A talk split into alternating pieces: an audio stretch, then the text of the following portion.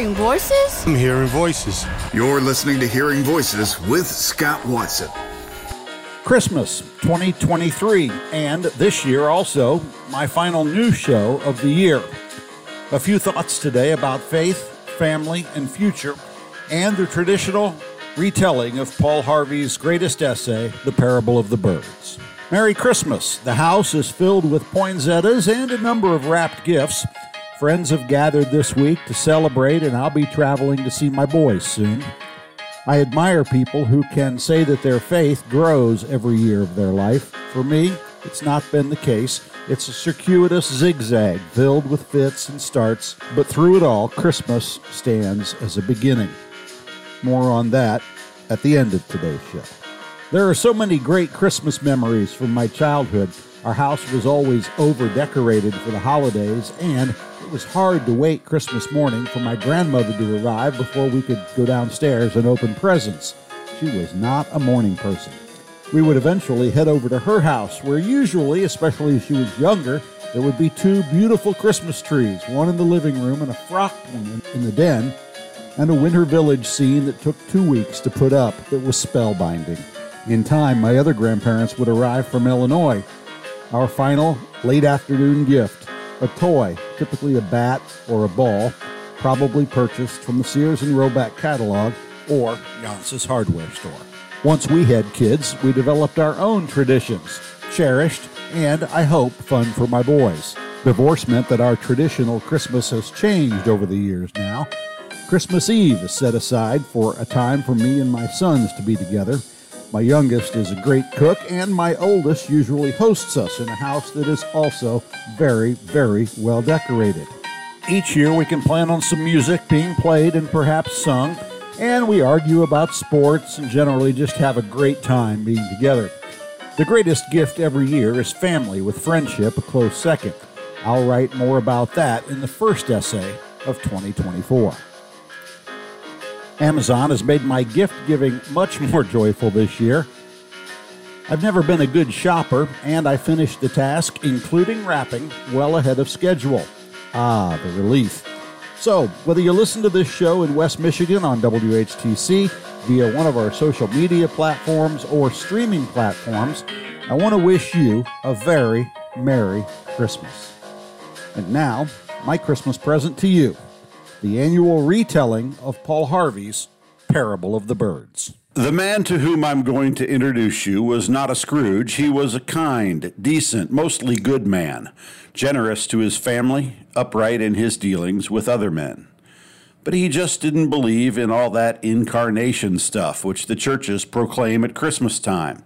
It just didn't make sense, and he was too honest to pretend otherwise. He just couldn't swallow the Jesus story about God coming to earth as a man. I'm truly sorry to distress you, he told his wife, but I'm not going with you to church this Christmas Eve. He said he'd feel like a hypocrite, that he'd much rather stay at home, but that he would wait up for them. And so he stayed and they went to the midnight service. Shortly after the family drove away in the car, the snow began to fall. He went to the window to watch the flurries getting heavier and heavier, and then went back to his fireside chair and began to read the newspaper. Minutes later, he was startled by a thudding sound, then another, and another. Sort of a thump or a thud. At first, he thought someone must be throwing snowballs against the living room window, but when he went to the door to investigate, he found a flock of birds huddled miserably in the snow. They'd been caught in the storm and, despite a desperate search for shelter, had tried to fly through his large landscape window. Well, he couldn't allow the poor creatures to lie there and freeze, so he remembered the barn where his children stabled the pony. That would provide a warm shelter if he could direct the birds into it.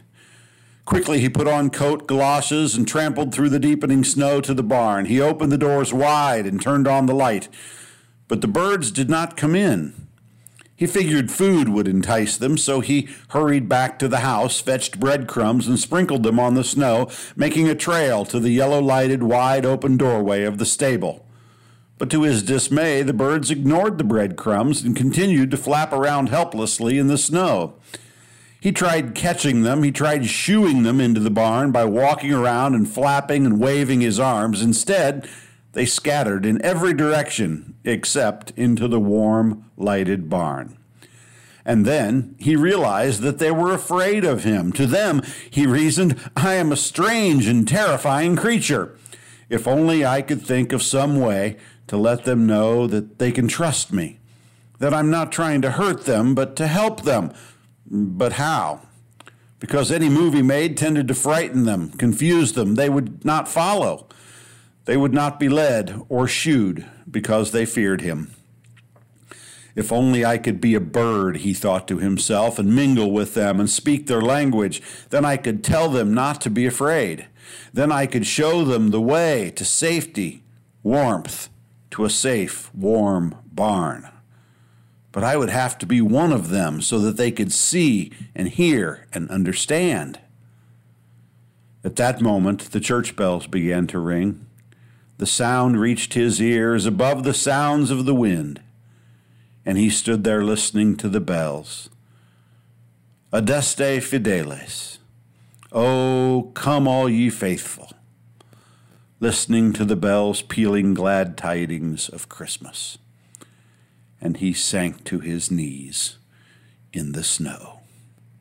Merry Christmas.